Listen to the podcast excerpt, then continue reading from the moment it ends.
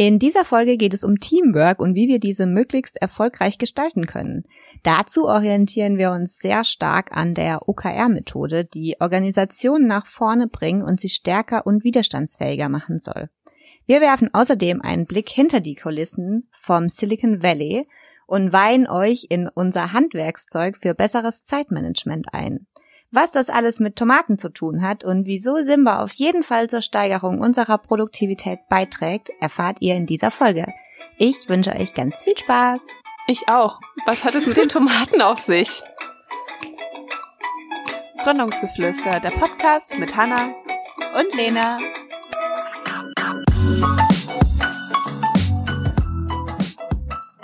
Wir sind ja inzwischen zu dritt im Team, was wunderschön ist und uns, glaube ich, wirklich auch ganz schön voranbringen kann.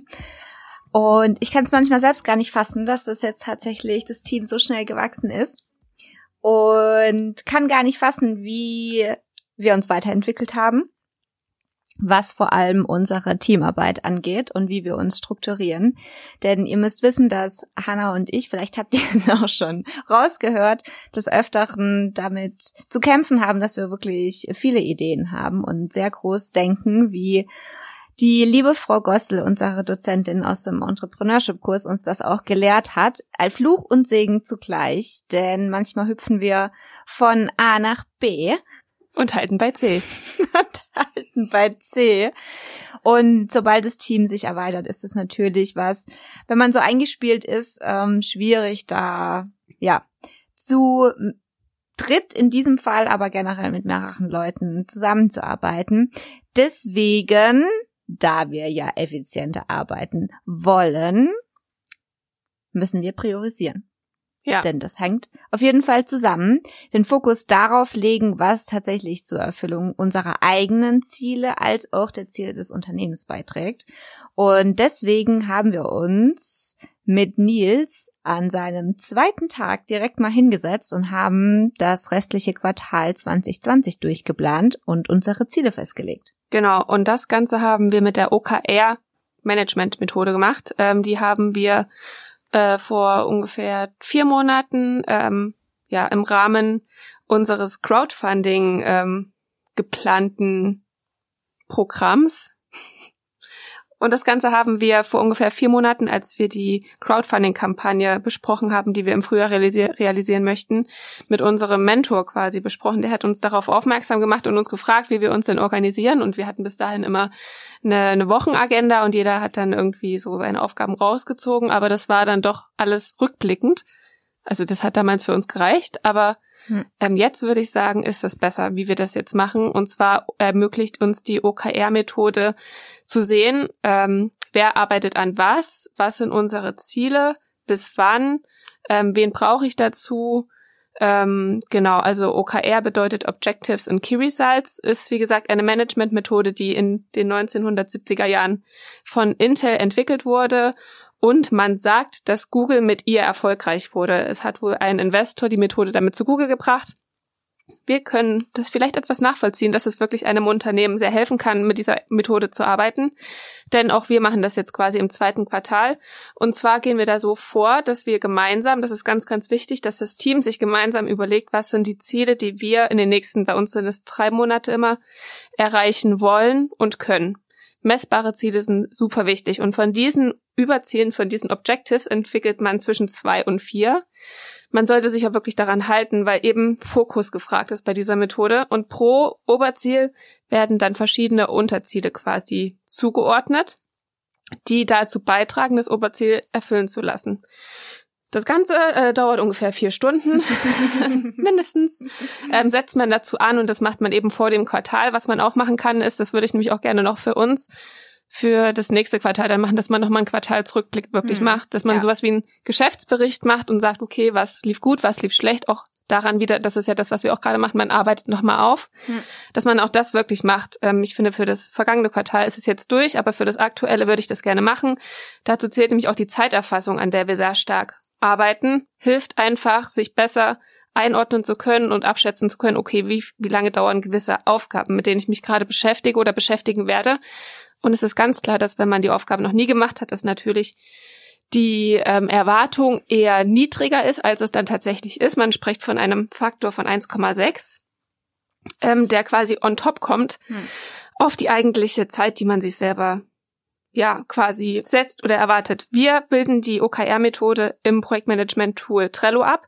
Das heißt, wir ähm, schreiben dort ganz links auf die Seite unsere Objectives ähm, und dann in verschiedenen Unterschritten quasi die pro Objective die Unterziele zugeordnet zu jedem Mitarbeiter mit einer Deadline, mit einer erwarteten Zeit, um dann eben danach zu gucken können, okay, äh, wie lange habe ich gebraucht? Das Ganze ermöglicht, ähm, dass keine Zielkonflikte entstehen bestenfalls, mhm. weil ich wirklich jederzeit sehen kann, woran arbeitet Lena gerade, woran arbeitet Nils, was sind meine nächsten Aufgaben, welche Aufgaben hängen zusammen. Man kann die wirklich sehr ähm, agil quasi gestalten. Auch das zeichnet diese Methode aus, dass es ähm, absolut okay und auch gewünscht ist, dass man neue Aufgaben wieder mit reinnimmt. Aber man muss halt wirklich dieses Gesamtziel im Auge behalten und kann sich so ganz gut auch hinterfragen, okay, wie wichtig ist das jetzt gerade? Wie gesagt, es soll auch die Mitarbeiter motivieren, weil man eben sagt, okay, ich kann im besten Fall auch sehen. Also Google macht es so, die haben das auf allen Mitarbeiterebenen gemacht. Das heißt, mhm der Praktikant konnte sehen, was äh, der Geschäftsführer macht. Und das ist ja schon wirklich, okay, im Silicon Valley würde man das vielleicht eher vermuten als bei einem großen Unternehmen in Deutschland zum Beispiel. Aber es ermöglicht einfach zu sehen, okay, woran arbeiten gerade andere Abteilungen, andere Personen. Ähm, um dann zu sehen, okay, wo entstehen vielleicht auch Synergien, wie kann man das eben als Team gemeinsam nutzen. Genau, also gemeinsam im Team überlegen, was können und wollen wir leisten in den nächsten drei Monaten. Ist wahnsinnig motivierend, gibt einfach eine gute Richtung direkt am Anfang des Quartals vor. Und ja, das Ganze äh, finden wir gut, machen wir wie gesagt jetzt seit fünf Monaten. Und man kann da noch so ein paar Sachen auch mit reinspielen, wie gesagt, dass man ähm, ja, das am Ende des Quartals quasi nochmal reflektiert auch. Und was man auch machen kann, ist ein OKR-Tracking. Confidence Level heißt das. Und zwar wird da gefragt, wie viel Vertrauen man im aktuellen Zeitpunkt in die Erreichung der OKR-Überziele hat. Und das würde ich ganz gerne an dich weitergeben, Lena. Was würdest du denn sagen, prozentual? Wie wahrscheinlich ist es, dass wir unsere Objectives erreichen? von diesem Quartal jetzt. Ja. Also, ich bin wirklich sehr optimistisch gestimmt dieses Jahr. Vielleicht auch wieder so optimistisch wie letztes Quartal. Da habe ich auch gedacht, es wäre alles gar kein Problem zu erreichen. Das war dann tatsächlich eher nicht so. Da hatten wir, glaube ich, ja nur so, ja, vielleicht die Hälfte unserer Ziele erreicht. Ich würde aber trotzdem wieder sagen, dass wir dieses Quartal wirklich 70 Prozent schaffen können. Ja, 70 Prozent sind tatsächlich, wenn man jetzt das auswertet, noch on track. 70, Sehr schön. 70 bis 100 Prozent bedeutet on track. ist Es absolut okay und auch gar nicht unbedingt gewünscht, wie gesagt, das Ziel zu 100 Prozent zu erreichen, sondern eher die Leute auch zum hm. An die Extremgrenze quasi ja. ranzuarbeiten, an als also besser als wenn man sagt, okay, ich schaffe das eh, ähm, dann kann ich mir jetzt noch mal doch drei Tage frei nehmen, weil schaffe ich schon. 50 bis 70 Prozent ähm, bedeutet trotz Risiken und Hindernissen, dass man eher zuversichtlich ist und alles unter 50 Prozent ist ja, unrealistisch, dass man es dann wirklich noch erreicht, wenn man schon denkt, okay, 50 Prozent nur, dann sollte man vielleicht wirklich nochmal sich also hinsetzen und gucken, okay, was sind jetzt wirklich die wichtigsten Ziele, hm. die man dann eben quasi bereichsübergreifend vielleicht auch mit den anderen dann abspricht und dann nochmal anpasst. Hm. Genau, vielleicht ein ganz kurzes Beispiel zu uns. Ein, eins unserer Oberziele war, dass wir ein marktreifes Produkt haben möchten. Und dazu haben wir uns mehrere Unterziele gesetzt. Unter anderem zählen dazu, dass wir den, die Produkte vom Design her fertig haben. Die Produktauswahl vom Material haben wir schon vorher fertig gehabt. Deswegen war das jetzt kein äh, To-Do, sondern wirklich das Design muss fertig sein. Die Preiskalkulation muss fertig sein. Und die Produktionspartner müssen wirklich stehen mit allen Prozessen, die quasi dahinter stehen. Das sind jetzt nur drei. Ich glaube, wir hatten sieben oder neun für das äh, Objective selber definiert. Ähm, genau. Ja. Und ich würde sagen, wir sind, also meiner Meinung nach können wir es zu 60 Prozent erreichen. Aber das soll gar nicht bedeuten, dass ich irgendwie deswegen ähm, uns das nicht zutraue oder irgendwie so ein bisschen kritischer bin, sondern ähm, das ist einfach meine meine Meinung und für mich ist es, also am Ende ist es ja sowieso, wie es ist und Ja. wir leisten Großartiges sowieso und Ja. ähm, Wir geben halt das Beste und das, was dabei Ja. rauskommt, ist schön. Und ja, wenn es an die 100 gehen würde, dann wären wir ja auch richtige Streber. Ich meine, das wollen wir ja auch nicht.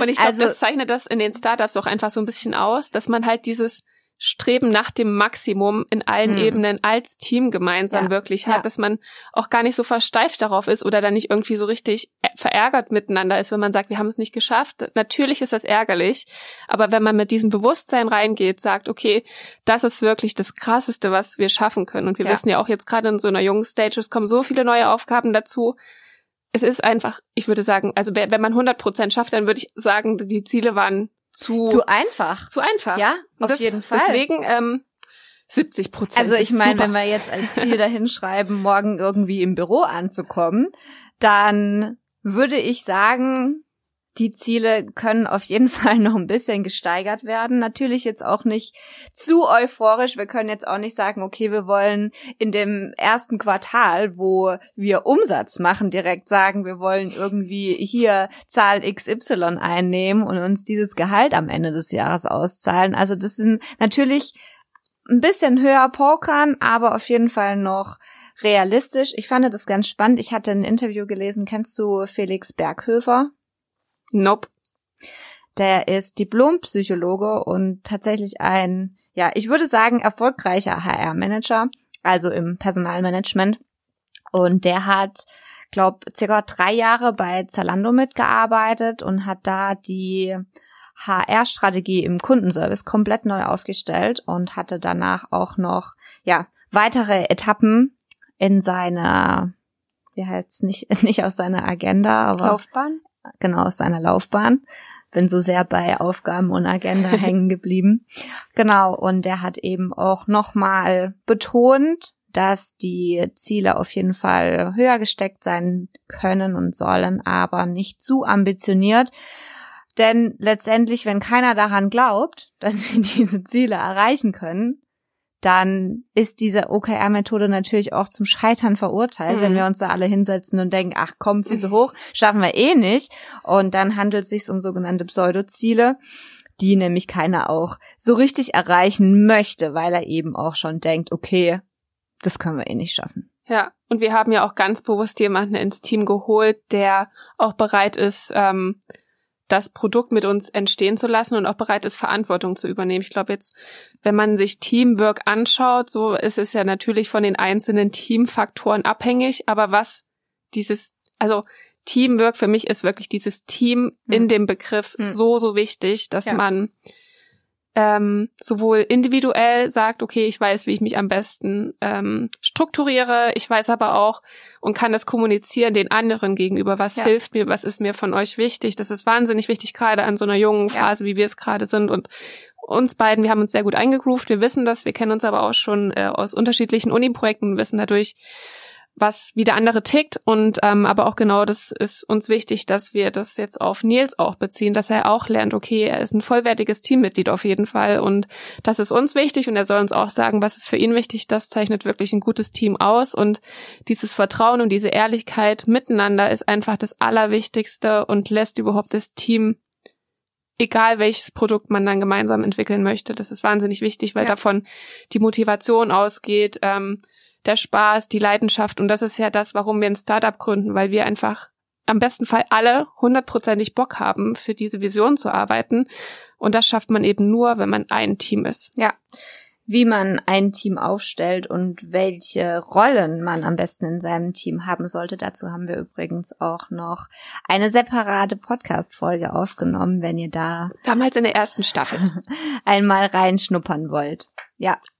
Jetzt aber wieder zurück zu uns und ich würde auch gerne nochmal mit dir einen gedanklichen Ausflug machen in Silicon Valley, da wo die OKR-Methode ja groß gemacht wurde von, von Google und sich dann verbreitet hat in diesem Tal.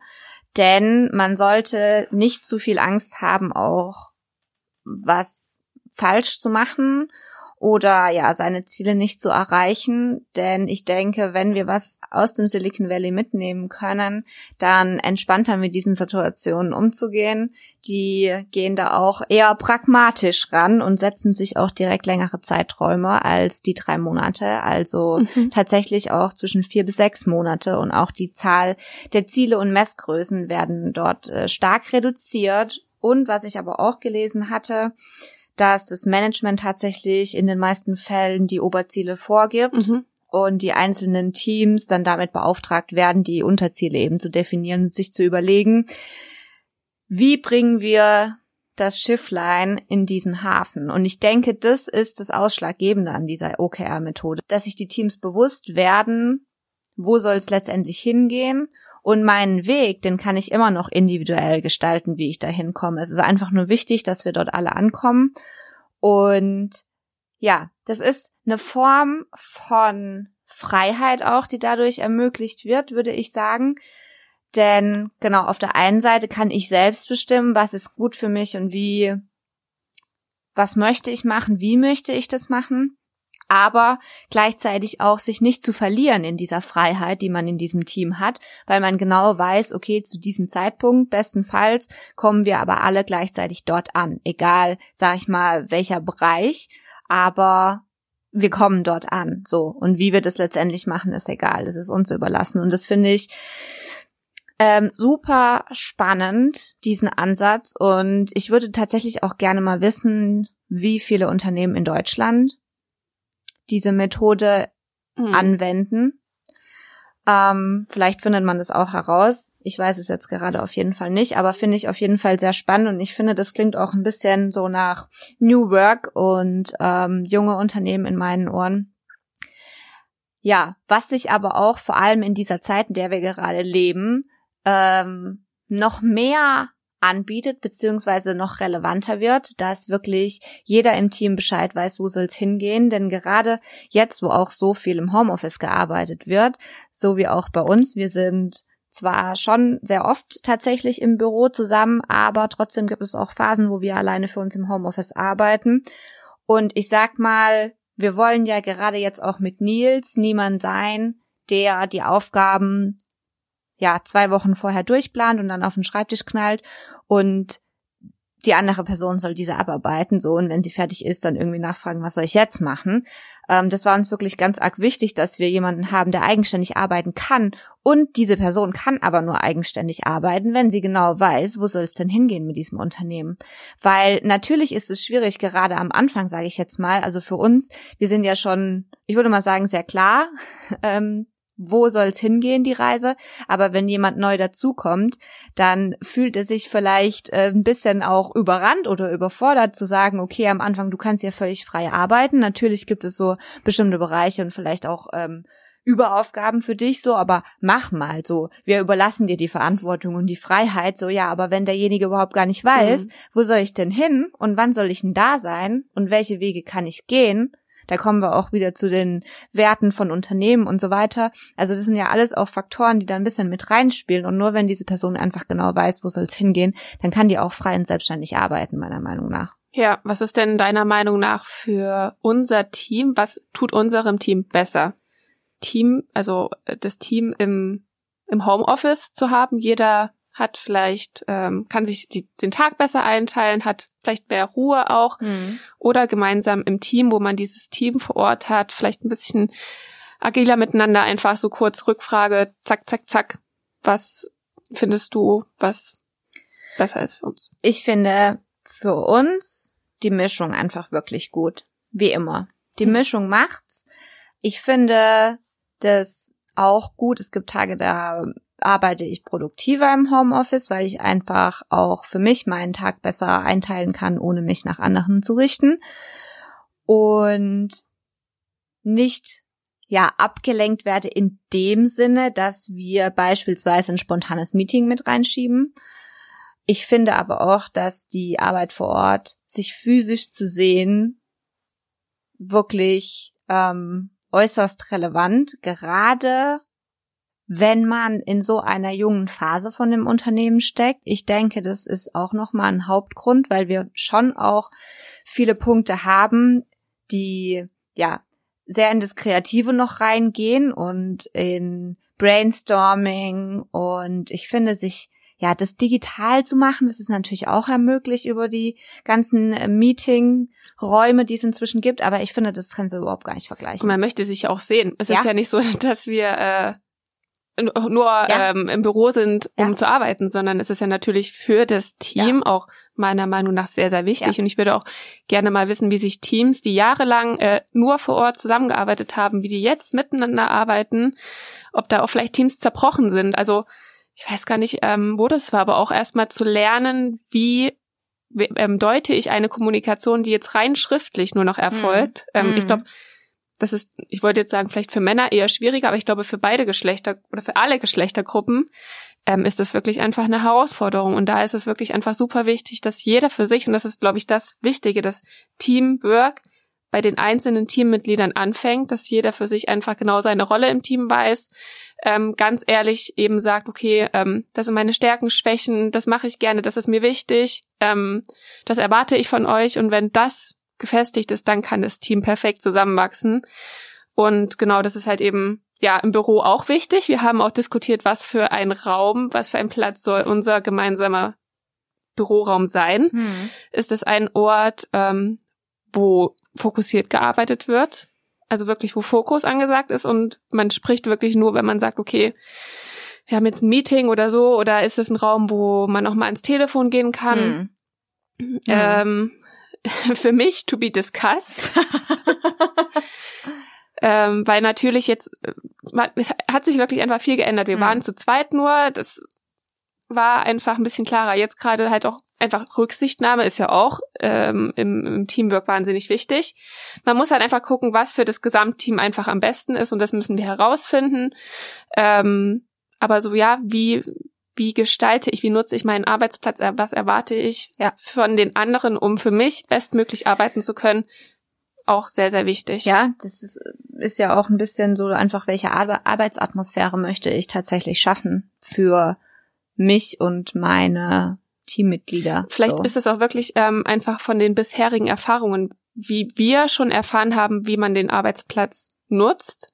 Also mein Praktikum war das so, ähm, da wurde nebenan telefoniert, rumgewurschtelt, da kamen immer Kollegen rein, das war vollkommen okay für mich. Und wenn ich fokussiert arbeiten wollte, gab es extra Plätze und das ist ja auch heutzutage viel mehr bei den Unternehmen, so dass sie halt eben eher nach Aufgaben mhm. spezifisch mhm. die Büroräume gestalten, finde ich wahnsinnig gut. Mhm. Man muss eben halt einfach nur festlegen, okay, was für, wo ist welcher Platz. Wir können ja auch in andere ja. Räume gehen, bei uns im Bürogebäude, das ist kein Problem, aber es muss eben das ist einfach wichtig, wenn man sich nicht wohlfühlt am Arbeitsplatz und nicht einfach weiß, okay, oder dann vorsichtig ist, so stört es den jetzt oder stört es nicht. Ich muss einfach offen sein. Ja. Ähm, das ja. ist sonst einfach unnötige, ja, Energie, Motivationsverschwendung. Ja, genau. Oder einfach dann auch das Homeoffice tatsächlich in diesen Situationen nutzen, wenn ich jetzt weiß, okay, ich habe auf jeden Fall auf meiner Agenda für morgen das und das stehen und das kann ich auf gar keinen Fall durchziehen, wenn ja, ich die Möglichkeit habe, auszubrechen und mit euch zu schnacken und vielleicht doch noch mal die und die Sache zu besprechen, dann empfiehlt sich das ja auf jeden Fall dann auch ins Homeoffice zu gehen und es ist einfach wie bei jeder menschlichen Beziehung einfach unglaublich wichtig miteinander zu reden. Denn schließlich sind ja Teamressourcen und auch unsere Ressourcen knapp ich würde sagen, momentan gerade auch wirklich sehr knapp. Einfach in dem Sinne, dass Hannah und ich zum Beispiel auch noch nebenher arbeiten, um uns diesen Spaß hier zu finanzieren. Und deswegen Arbeitszeit ist auch eine Ressource und ich würde sagen eine sehr wichtige gerade. Und deswegen lohnt es sich tatsächlich, sich mal sein persönliches Zeitmanagement anzuschauen und da haben wir in unserer Trickkiste auch ein paar Tipps, die euch vielleicht auch helfen können, euer Zeitmanagement ein bisschen besser zu gestalten. Denn auf der einen Seite wollen wir alle ja auch irgendwann vielleicht mal Feierabend haben. Auf der anderen Seite ist es eine Form von, ja, miteinander auch im Team, von Respekt den anderen Teammitgliedern gegenüber, wenn ich sage, das ist meine Aufgabe und bis dann mache ich die. die dann nicht einzuhalten, weil ich dachte, ich sollte lieber noch eine fünfte Runde Tetris spielen. Lieber kurz und effektiv. Also Ja. ich finde auch die Unternehmen, die sagen, sie haben nur eine vier ähm, Tage Arbeitswoche. Ich würde das wirklich gerne. Also das ist ja auch was. Äh, wer hat das mal definiert, dass es nur zwei Tage Wochenende gibt? Ja. Also wenn man halt einfach sagt, wir sind ein Unternehmen, was vier Tage einfach arbeitet und den fünften Tag vielleicht. Nee, eigentlich darf man dann sagen vier Tage. Vielleicht können wir das auch einfach mal eine Woche probieren. Ja, sehr gerne. Ähm, weil- am Ende setzt man sich ja selber die, die Grenzen fest. So, okay, ich habe halt halt vier oder fünf Tage, ähm, maximal 24 Stunden pro Tag. Ich würde das sehr gerne mal testen, dass wir einfach mal sagen, wir probieren vier Tage. Einfach so vom, was es ändert, ob es was ändert, ob man vielleicht besser auch nochmal priorisiert. Weil es muss wirklich nicht, vielleicht, ja, schafft man das dadurch Ja. einfach, ähm, ja. Ich glaube auch tatsächlich, dass ich bin wirklich auch ein Kandidat, der sich sehr leicht ablenken lässt. Das ist einfach so. same. Und von diesem Pfad, den ich eigentlich gerade gehe, abführen. Und tatsächlich denke ich mir das sehr oft, ich könnte in dieser Zeit auf meiner Erde, äh, auf, auf unserer Erde, ja, ja, meine Göttin. ich geb's zu, es ist meine Erde, aber ich teile sie mit euch. gnädig, gnädig, junge Frau.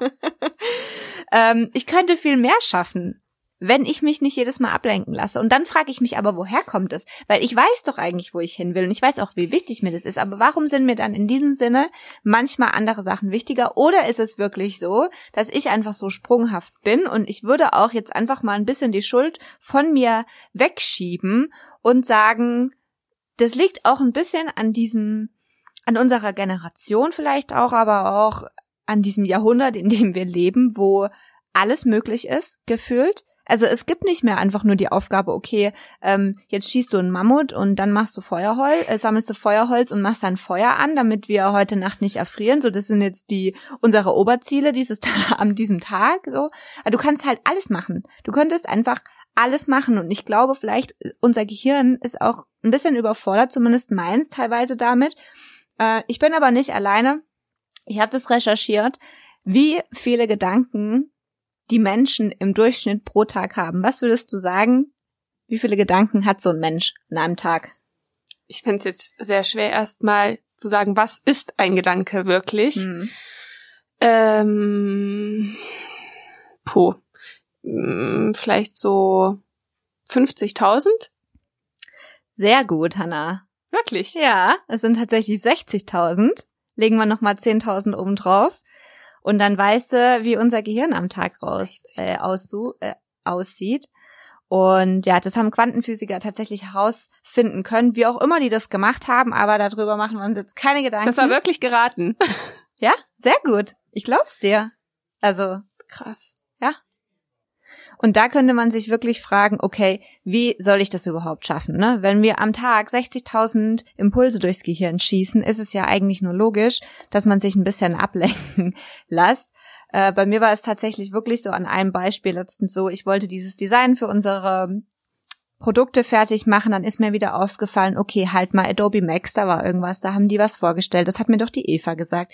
Aber wie hieß es nochmal? Dann bin ich zurück in WhatsApp und habe nochmal die Sprachnachricht angehört. Dann habe ich gemerkt, okay, ich habe den Personen noch gar nicht geantwortet oder muss ich denen antworten? Dann will ich denen antworten, dann kommt eine E-Mail rein. So und das war gefühlt ein Bruchteil einer Sekunde, wie mein Gehirn vor kurzem aussah und ich bin mir sicher, dass es jedem von uns hier so geht.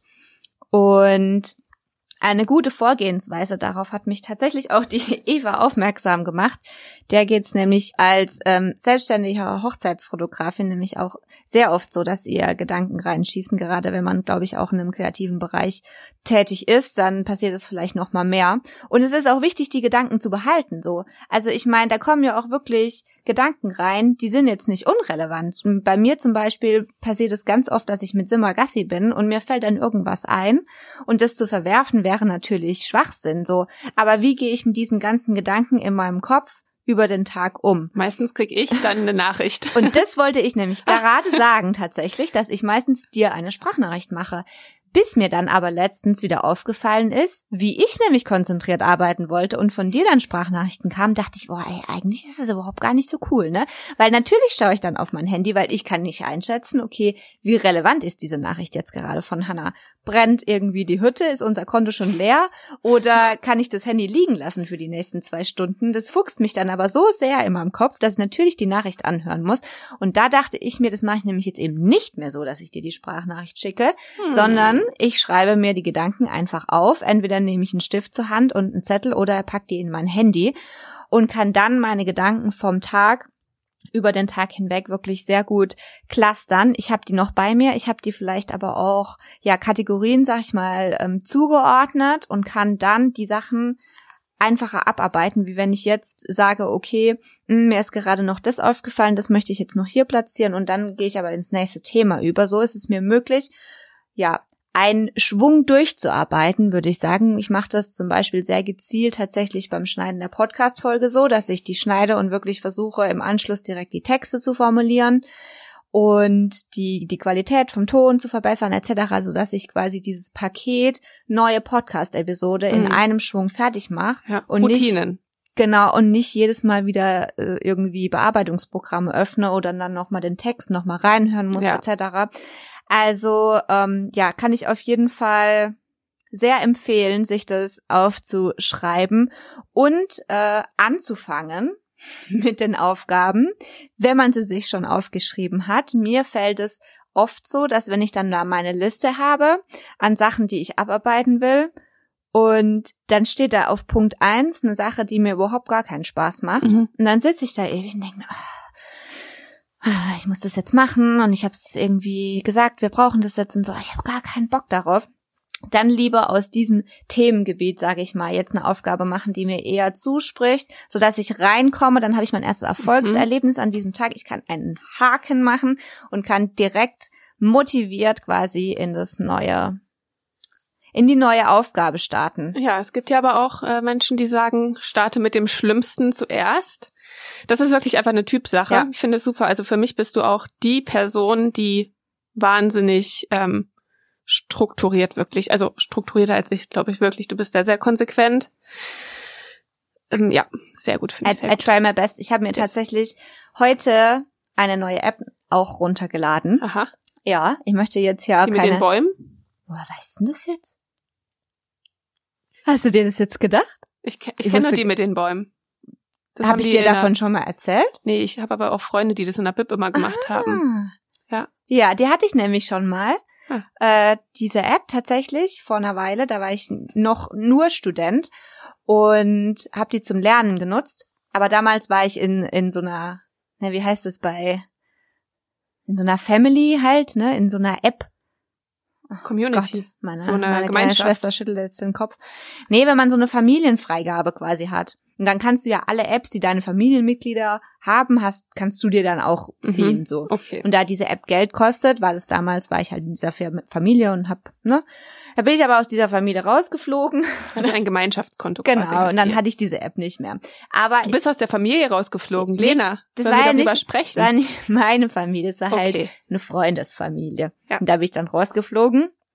Und deswegen habe ich mir diese App jetzt heute tatsächlich wieder gekauft, wie ich nämlich über diesen Podcast nachgedacht habe, weil mir das tatsächlich wirklich sehr geholfen hat, mhm. um alle da draußen aufzuklären. Es geht nämlich darum, seine, seine Zeit einzuteilen, in der man produktiv ist. Denn ich glaube, ich würde mir jetzt mal behaupten, dass wir es nicht schaffen, acht Stunden durchgängig produktiv zu arbeiten, effektiv zu arbeiten und sich zu konzentrieren. Ich weiß nicht, ob das überhaupt möglich ich ist. vier Stunden am Tag kann man wirklich sagen. Aber so am Stück. Arbeiten. Also so. mit am Stück meine ich, du machst du machst doch mal anderes. 25 Minuten, oder? Exakt. Und das ist genau mal, diese App. Gut, ich meine Lena kennen. Und weißt du auch, wie diese Technik heißt? Ich war nämlich nicht die Person, die sich 5, das 25. gedacht Mal hat. Mal vier. Nein. Die heißt Pomodoro-Technik. Äh, Experten sagen auch 5, 25, 4 dazu. Wirklich? Nein. Okay. Weißt du, warum, was, was Pomodoro heißt? Nö. Italienisch. Ah, sie. Tomate. Tomate?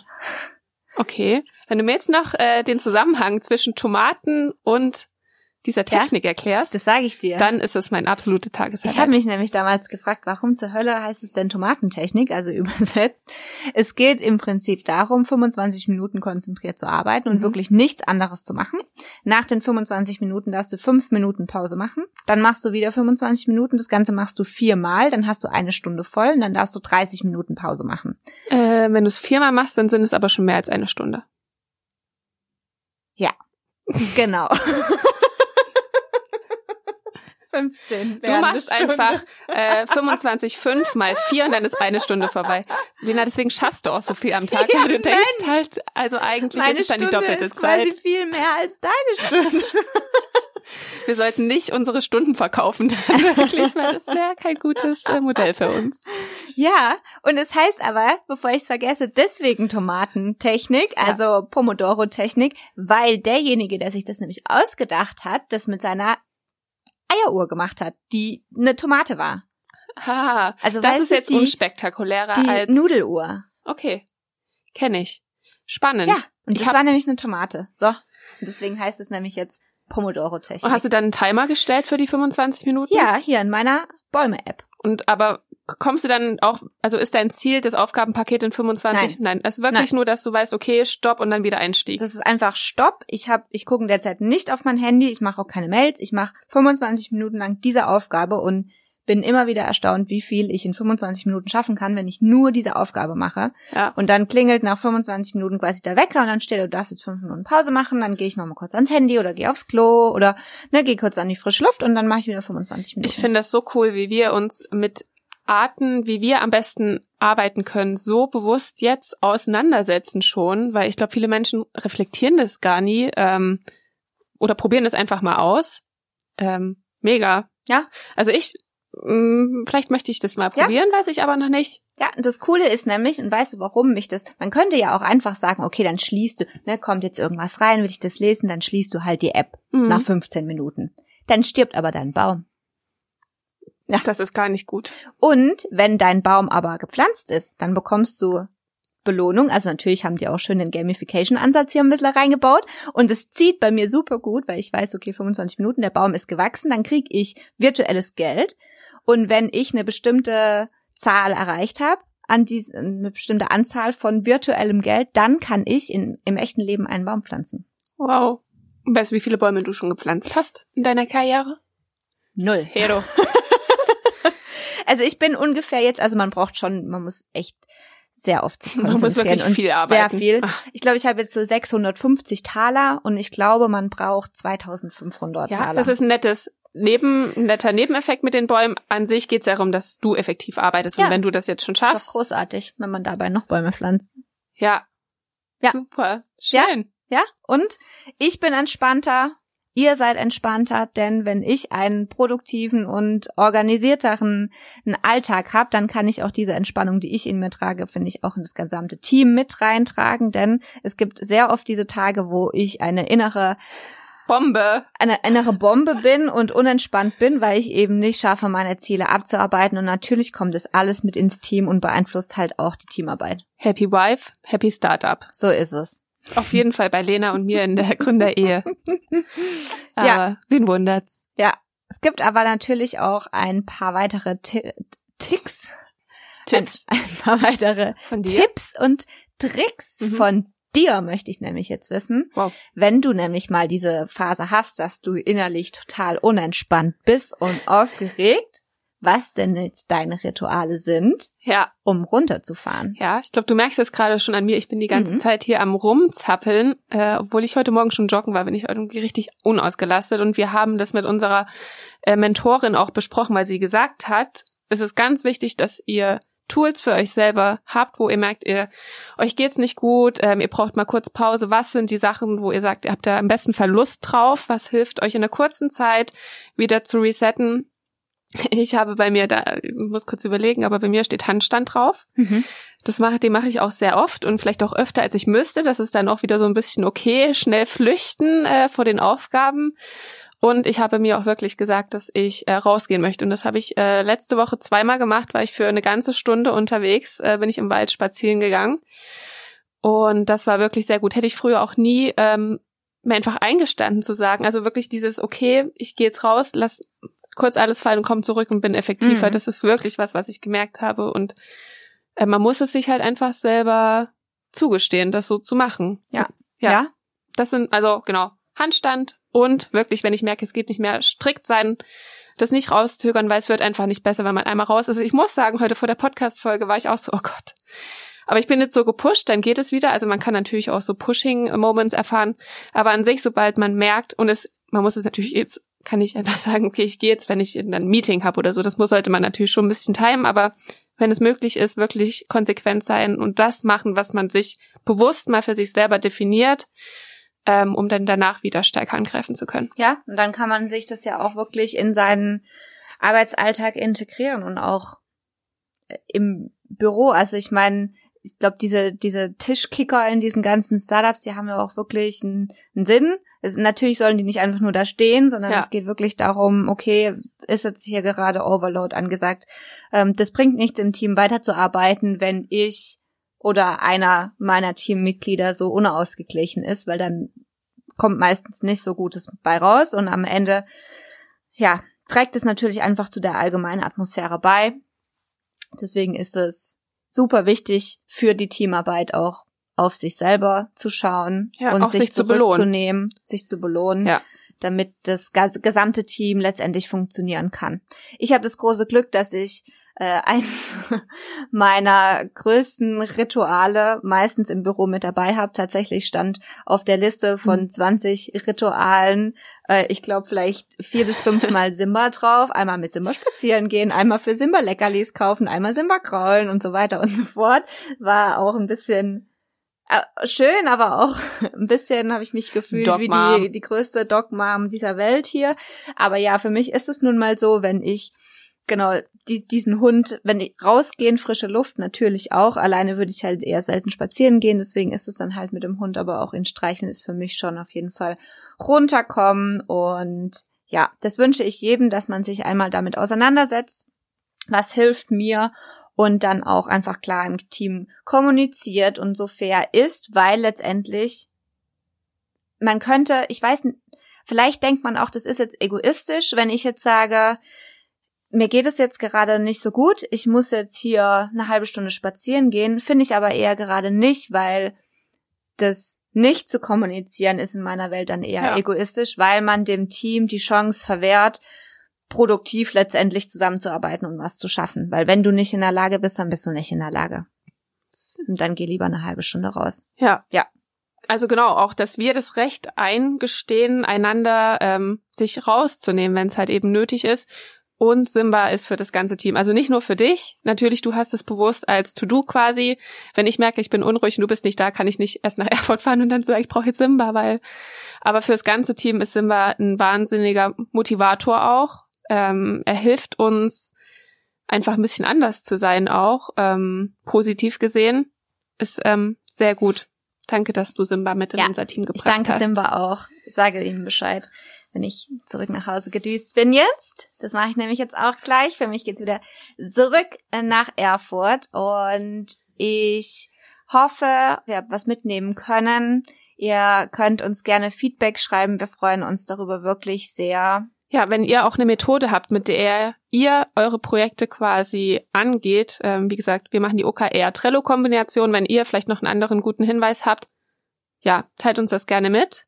Und äh, das ist ein bisschen gemein, weil dieser Bildschirm, wir senden ja im Studentenradio ähm, die zweite Staffel und da steht, ähm, stehen drei Begriffe quasi da unten. Ich glaube, diesen Mikro, ah, nicht guck, ach, diesen Mikrofon zugeordnet.